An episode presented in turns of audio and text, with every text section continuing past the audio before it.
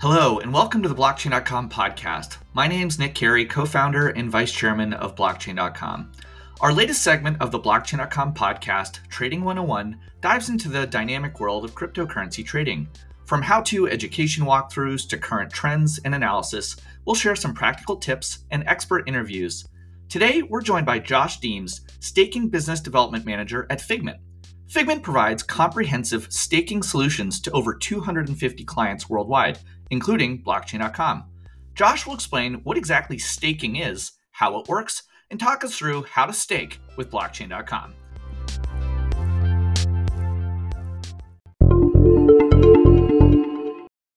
All right, Josh, we're really excited to have you uh, on the podcast today. We have a little tradition around here. We need to know how you got into crypto in the first place. So, can you give us uh, your origin story? well, actually, I'd like to reveal that I'm Satoshi. No, um, it's it's finally it's we, can put the, we can put the argument to rest.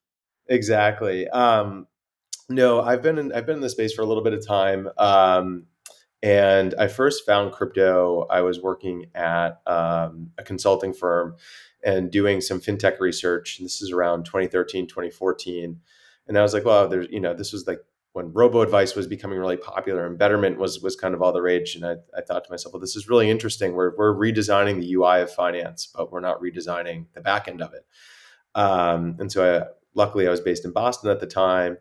And boston has you know a lot of research. A lot of the early um, crypto origins kind of came out of mit so i'd you know, kind of go over there on weekends and, and hang around conferences and eventually picked up enough of it that I was like, hey, this is really cool. I want to j- dive into this full time. Um, so in 2015, I got a job, luckily got a job at State Street, which was researching Bitcoin, blockchain, Ethereum, everything, um, working with, you know, they were doing everything from working with the Winklevoss twins on the first iteration of the Bitcoin ETF. Um, but being a big, large, globally global regulated bank, um, couldn't do much more. So I transitioned to Fidelity, where I think it, I like to call my undergraduate degree in crypto. Um, I spent four years helping build out the digital asset custody platform there, um, which was extremely fun, extremely rewarding. Um, it was a uh, kind of the first iteration of something that I felt was truly institutional in the space. Um, after that, did a quick stint at a sort of got the itch to, to get to, to something a bit more entrepreneurial. I did a quick stint at a VC firm called Stillmark. Um, and after that, I joined Figment. So Figment is a, um, a company that actually was invested in by an arm of Fidelity. So there was a uh, there was some some close connection between between the two.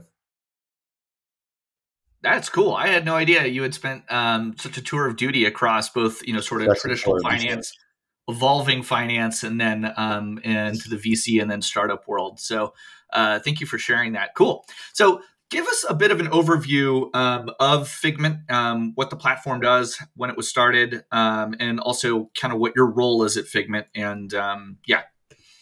Yeah. So Figment is a proof of stake services company. Um, when I joined, that didn't mean a whole lot to me. so I'll, I'll, try and break it down and explain to everyone. Um, but really, what we do is we help um, institutional investors who ho- own proof of stake assets stake those assets in a in a risk um, adjusted and and secure way. Um, and so, basically, if you hold anything other than Ethereum, um, and and generally we support institutions you can bond your tokens to our validators and earn rewards directly from the protocol for doing so. We, we effectively facilitate that process. Um, Figment has been around for almost five years now. Um, and we are a Canadian company. Um, our last funding round was in 2021. We raised a Series C. And, um, and we're about 120, 130 people but we are only focused on third party non custodial staking. Um, so, you know, that is effectively our bread and butter. Everything we do, we live and breathe staking, um, which makes it a lot of fun. And my role here is, you know, we we support across the spectrum. So, um, you know, high net worth individuals. Um, we actually even have a um, is sort of retail focused, although Ethereum it requires a, a, fair bit of, you know, you need 32 Ethereum, and I'll talk about this a little bit later to stake, but we support, you know, through an application. Um, but then we also support some large custodial banks, um, some large asset managers, both crypto native and traditional, um, by powering the staking either for their customers or for themselves. Um, and my role here is to bring that even more institutional. So, you know, we've we're kind of at um, a point where you know we have banks in the U.S., banks in Europe, banks in, in, in APAC that offer some sort of crypto services. Um, I'm thinking about kind of like what the next iteration of those of those firms are going to be. Right? How do we get Morgan Stanley? Fidelity's already here, thankfully. State Street, um, you know, kind of those larger entities to come and, and, and experience staking and, and, get their clients um, exposure to staking because we believe it. If you're going to have exposure to a proof of stake asset, you naturally should be considering staking it. Um, so yeah, that's effectively my, effectively my rule here. Well, it sounds like a good place to be right now, considering uh, the institutional adoption of crypto has really sort of uh, entered a new era, especially in 2024. Let's talk um, a little bit more and define a few terms, because um, I think it'll be helpful for our listeners that are maybe not as familiar with all of these things uh, to basically just um, map their minds to some of these concepts. So, when you say proof of stake assets, can you define what that is in comparison to, say, its opposite or something different? And then sure. um, you had a couple other terms in there, uh, like bonding tokens to validators. Um, and I think those types of terms uh, make a lot of sense to crypto uh, fanatics, but maybe to um, early adopters or maybe institutions. Um, maybe help us uh, think through what some of those things mean. And then I know it's a sort of a, almost a three part question, but um, let's define terms. Let's talk about um, proof of stake assets, bonding, and then to to maybe help everyone understand Figment's role how would someone who is doing this on their own do it as opposed yeah. to going through a convenient system like Figment? Yeah. So, um, so to start, proof of st- so actually, I take sort of like a Bitcoin first uh, approach when I try and understand everything in crypto. So I'll, I'll approach proof of stake by like first kind of helping understand why it's different than proof of work. So Bitcoin is effectively you, the network achieves consensus, the network achieves agreement by the conversion of energy into into compute power, um, and that's physical energy. So you know it, it achieves network resilience, and as an attacker, I need to just acquire so much uh, compute power in order to try and attack the Bitcoin network that it's uncostly for me to do so. So I don't have any um, I don't have any incentive to do that unless I was extremely rich and wanted to shut down the entire project, which would still be almost nearly impossible to do. Um, I and I'd need to I need I need to acquire a whole bunch of energy in order to do that. Um, Ethereum and Solana and proof of stake networks operate a bit differently. So the incentive is actually to um, to pledge your Ethereum or pledge your Solana um, and you're not giving it to anyone. You're basically saying, I own 32 Ethereum or I own 32 Solana. And I want to ensure that the network is not, you know, my share goes into impacting the security of the network. So by pledging that amount, I'm making sure that, you know, there's, there's, you need more than that. You need more than what's been pledged to try and attack the network or try and rearrange the state of the network. So that could be like transaction ordering, etc. And in, in, in order for, for me to perform that duty, in, in order to pledge that Ethereum or pledge that Solana, I need to be I need to have some incentive on my side. I can't just be a good steward and want to make sure that the network is not going to get hacked and I'm, I'm performing you know kind of a, a valiant service. Um, I get a portion of those rewards back. So um, if I stake Ethereum, um, I'm rewarded then with new issuance of Ethereum. So I'm helping, you know, helping the network process transactions and um, come to a state of agreement on where all the transactions are being processed. I get some of those the fees that people pay to to process transactions on Ethereum along with some of the new newish some new issuance of ethereum for doing so and that can be said the same for solana and, and other proof of stake networks um, So it's so it's really, fair to say that each of these proof of stake networks has a slightly different economic policy that basically rewards the end users for pledging um, a portion yes. of or all of their uh, uh, proof of stake assets into the network. Exactly. And they also punish differently too. Um, networks like Ethereum have much harsher penalties for bad acting. Um, and networks like Solana actually have much less harsh penalties for bad acting, although there's no incentive really for you to, there's no financial incentive for you to really be a bad actor in the first place, um, unless you wanted to really maliciously attack a network out of, you know, hatred for it or something like that. Um, so each network, yeah, will will provide you with some sort of economic benefit for staking your tokens. There is some downside, and we'll talk I'll talk about that a little bit more when we dive into kind of Figment or another third party staking provider's role in the space. Um, you talked about bonding your tokens to a validator, and I think that's a really important part to get to because it can sound like what I just described probably sounds pretty scary if you're a first time user. Like, what am I actually doing? I literally just figured out how to buy Solana or buy Ethereum or buy Polkadot. Now you're asking me to do what with it? It's really just signing your tokens. You're not giving them to anyone else, you're not transferring them. You're signing them to someone like a Figment or someone like um, uh, a blockchain.com or something like that to um, perform these staking duties. So you're not transferring them. You can still maintain, you know, your your own custody. Figment, for what it's worth, does not have the ability to transfer your tokens to to t- keep them for our, for ourselves.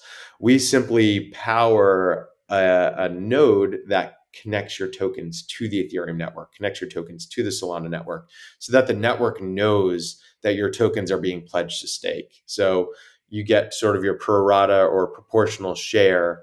This the rewards mechanism, like we were saying, is different per network, but you earn some sort of proportional share based on how much you're staking, how much you you pledge to the network. Um, and so we are talking about Ethereum before. There's you know kind of a reward system and a punishment system.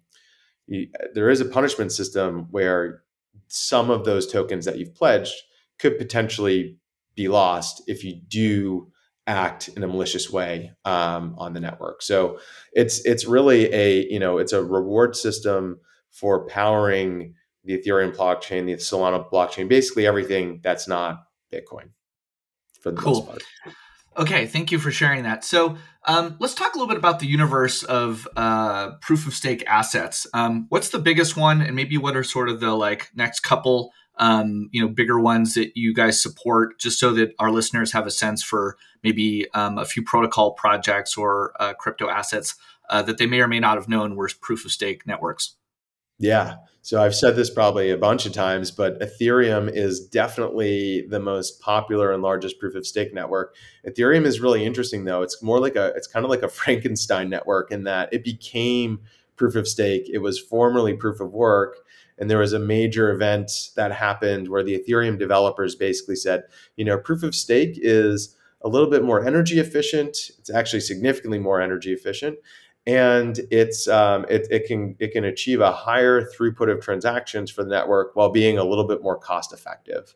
Um, so Ethereum went through this massive transition, switching from proof of work to proof of stake um, in in April of um, actually happened September of 21 uh, of 22, but really April of last year is when it when it fully merged, as as we say. Um, there are the other networks that are proof of stake, Solana, Polkadot, Cosmos. Sort of, you know, if you look down the top 10 of, of, of cryptos, um, Polygon, you know all of these all of these networks use a proof of stake consensus mechanism the ones that are not um, are usually derivatives of bitcoin so bitcoin litecoin um, or early ethereum projects that like ethereum cash that never went through the merge so as we see more networks come to market like there are actually you know figment onboards like three to five new networks a quarter um, and those networks generally are proof of stake. We're even seeing a movement in the Bitcoin space um, to use proof of stake on top of Bitcoin because it is mo- it is more cheap. Um, and more cost efficient and can process more transactions. So maybe there's a future world where you don't need you know the heavy uh, transaction cost of transacting on a base chain like Bitcoin or Ethereum is actually fairly expensive to to conduct transactions on as well. Um, so you know a lot of the interesting projects we're seeing now are being developed on top of these, either on top of Ethereum, on top of Bitcoin, um, or you know projects like Solana. Solana has a faster um, transaction processing speed than Visa, which is actually fairly impressive although it does have some some downtime challenges because it is trying to scale so impressively. Um, but you know, when, uh, when, Solana is up and running, which is most of the time, um, it can process more transactions at a faster pace than the Visa card network. Got it. Cool. Thank you for sharing all those things. So, Bitcoin uh, proof of work still sort of the biggest crypto asset um, in terms of market cap today, but there's a lot of um, sort of uh, rivals per se, and uh, Ethereum being sort of the biggest that went through this huge network transition, arguably an upgrade that switched it from proof of work to proof of stake.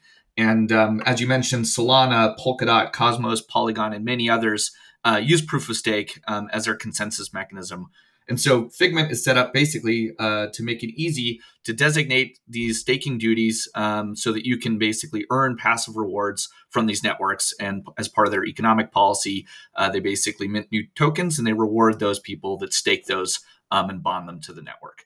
So let's see. Well uh, last question here. Um, maybe second to last. Uh, are there any you know sort of challenges that you know cryptocurrency adopters should sort of uh, consider um, when uh, potentially staking um, their own coins, or should they always go through a third party? How should they think about that? Yeah, I think the best thing is to think about your your familiarity with the staking process, how comfortable you are, you know, kind of risk managing that yourself. Um, if you were to run a home validator, which is like, you know, probably you know way off in the in, in the in terms of you know I, I would definitely not be comfortable doing that myself. Um, so when you're evaluating the options if you own ethereum and you you decided you know i want to generate a rewards rate um, probably the the three biggest things that are part of this trade-off the first thing would be liquidity. So when you bond your tokens to a validator um, you, those tokens are liquid. They are bonded to the validator. However the validator like Figment, for instance, can't transfer those tokens away from you. They can only be transferred back to you. Um, but you do lose liquidity while your tokens are, are being bonded to a validator, while they're actively being used to um, to to uh, to stake to a network. And so, you know, Ethereum right now, there's liquidity um, freeze effectively if you stake your tokens on the bonding side, when you're ac- actively starting to, um, to to validate transactions of one of, a, of just a few days, um, sometimes you, your tokens can be bonded in just a single day. Depends on kind of the, the, the heaviness of all the activity happening on on the blockchain. Um, but on the unbonding side, when you say, okay, actually, I want my Ethereum back, I need to pay for something, or I want to sell for whatever reason, you want to transfer it. Um, there's a there's could be as long as a week. Um, so if there's a liquidity time gap um, where you'd need your tokens, you would you would need to plan around that. Um, the second biggest risk, and this is you know this is protocol by protocol. Um, so this risk isn't doesn't really exist on Solana, but it does on Ethereum. For instance, is slashing, which is what I was talking about earlier. It's when you're penalized for um, for maliciously um, trying to, or even non maliciously trying to double sign transactions. So trying to um, trying to manipulate the uh, the balances on on a network effectively, trying to say you have more Ethereum than you do, or or whatnot. Um, though that can be that is if you are slashed, um, it would effectively be your your staking provider that would be getting slashed. So when you're looking at a staking provider, you want to look for what is their slashing policy, what is their slashing history. If there is a slashing event, you know are they covered by insurance? Um, it's rare. They don't slashing on ethereum has only happened a handful of times.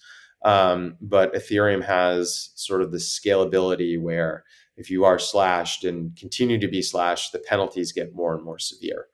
Um, so you would definitely want to conduct diligence on the staking provider um, the staking provider's insurance policy how they manage validators. We at Figment, not not to make this a Figment commercial, but we take a, a, a uh, an approach called safety over liveness, where we'd rather, you know, you can still um, be down and not be actively staking transactions for a period of the day while still actually earning positive rewards um, on that day. So we really want to make sure that there's a, an approach where you know slashing penalties are, are, are risk mitigated to, to the highest degree possible. Um, I'd say those are probably the two biggest concerns. And, um, when you're thinking about the type of provider to go with, you know, if you're if you are um, there are like Figment powers firms like blockchain.com, right? Some of the staking that happens on the back end. So um, if you don't want to go through a Figment user Figment interface, and also the Figment interface is only supportive of Ethereum and only supports balances of 32 ETH or higher, like blockchain.com is a fantastic way to, to do so. Um, it's sort of, you know, your your retail application or platform um, that allows you to achieve achieve the scale of staking you know, on, on, a full Ethereum validator without actually having a full 32 ETH balance um, to your name. So there's a lot of different ways to think about it. You can do it yourself.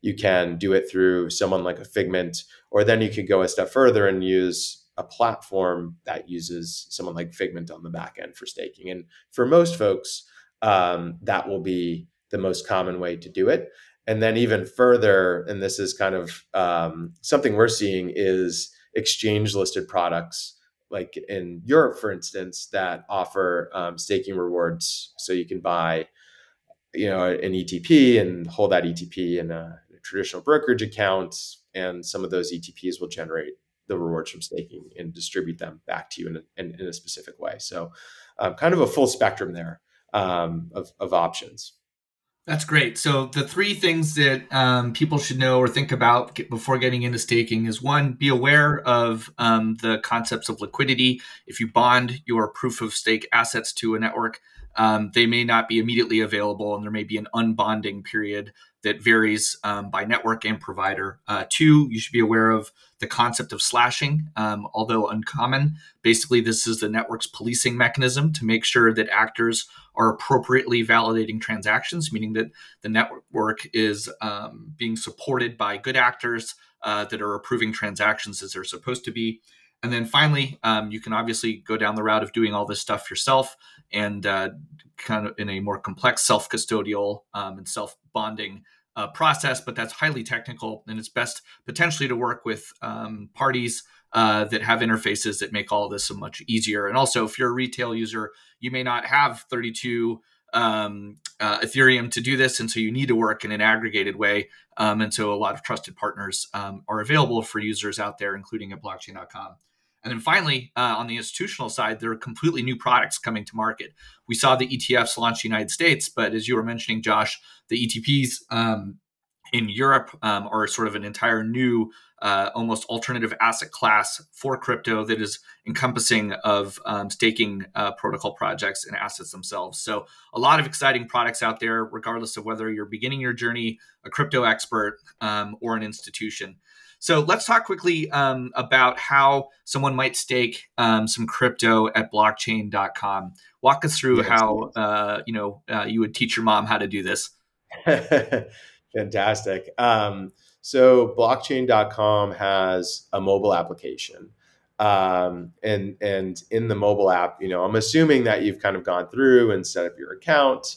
Um, maybe you've even funded your account. That would probably be step one: is to buy some Ethereum or transfer in some Ethereum. Um, really easy to do that on on the blockchain.com account. Actually when i was when i was signing up for mine um, i give i have to say blockchain.com had the fastest kyc process i've, I've seen on a crypto app. Um, so very very easy to get in and get started. Um, but you you set up your account. Um, let's i'm just going to assume for for this um, you're going to to purchase some ethereum on your homepage of the app, you have sort of two tabs up top. You have an account tab and you have a DeFi wallet tab. Um, on the account tab, you can actually, um, there's sort of another box below that that is gives you the option to select earning or discover. Um, and you kind of on the Discover tab, you can kind of learn a little bit more about the different assets that you hold. Um, and each one will actually say, you know, what the staking rewards rate is. So something we didn't really dive into, but I think is really interesting, is you can actually annualize the rewards um, on a daily basis to come up with, you know, what how much could I earn by staking my Ethereum over over a year period? And so, um, and that number is quoted, so you have an idea of how much you could potentially expect to generate um, in rewards by staking. So I've gone to the recap, I've gone to my account, I've gone to the Discover tab, I have some Ethereum. I click on Ethereum, um, and then it gives me the option um, to select staking. So I have sort of below a search bar, I have the option for all passive staking or active, um, and I select staking. And um, under Ethereum, I, I can see my total Ethereum staking rewards. Um, this is assuming I actually already have gone in and staked some Ethereum. Um, if I then want to, if I then want to stake additional Ethereum, I go back to um, the DeFi wallet page, and I can select Show DeFi wallets. Um, and in that section, I can um, I can move assets from my blockchain.com account to a staking rewards account. And I can choose, like we were discussing before, usually, you know, if I were to move more, if I were to fund a full validator, which would be, you know, roughly 70 to 75,000 US, it's pretty expensive. Um, I can do this with as little as, you know, a dollar, right? I can stake a dollar, I can stake $15. Um, and really all it is is clicking a button that you want to confirm transferring um, assets or transferring ETH from your blockchain.com account to a staking rewards account. Um, there's a little stake stake now button down the bottom, um, and then that's effectively been transferred. And then you can go back and and check, you know, the rewards that you're earning um, that you're earning effectively on a daily basis. So the whole thing to set up start to end could probably take you once your account's funded like 30 seconds um, and it's a great you guys have a great feature built in that allows you to like i said before to check your rewards rate um, check your pay check the payment frequency um, and then also learn about how to unstake um, if you if you were to, to no longer be staking your tokens well, thank you so much, Josh, and really appreciate the endorsement on the KYC side, basically making it possible for people to sign up quickly, um, create a blockchain.com wallet. You can buy some ETH, you can click on rewards, and you can immediately start staking and earning um, from uh, these protocol projects that support the proof of stake assets. Um, and so, thank you so much for your time today, Josh. I know our listeners are going to be really excited to, to hear and learn more about um, this exciting world of the proof of stake assets and Figment's important role in supporting um, access to the protocol rewards themselves. So, we really appreciate your time today. And uh, thank you so much for sharing all of that with us. Uh, remember to subscribe to our channel and leave us a review if you enjoyed today's episode. Until next time, I'm Nicholas Carey, and on behalf of the entire blockchain.com team, thank you for tuning in. The views and opinions expressed in this podcast are for institutional and informational purposes only and should not be considered as financial advice. Listeners are encouraged to conduct their own research and consult with a qualified financial professional before making any investment decisions. Thank you.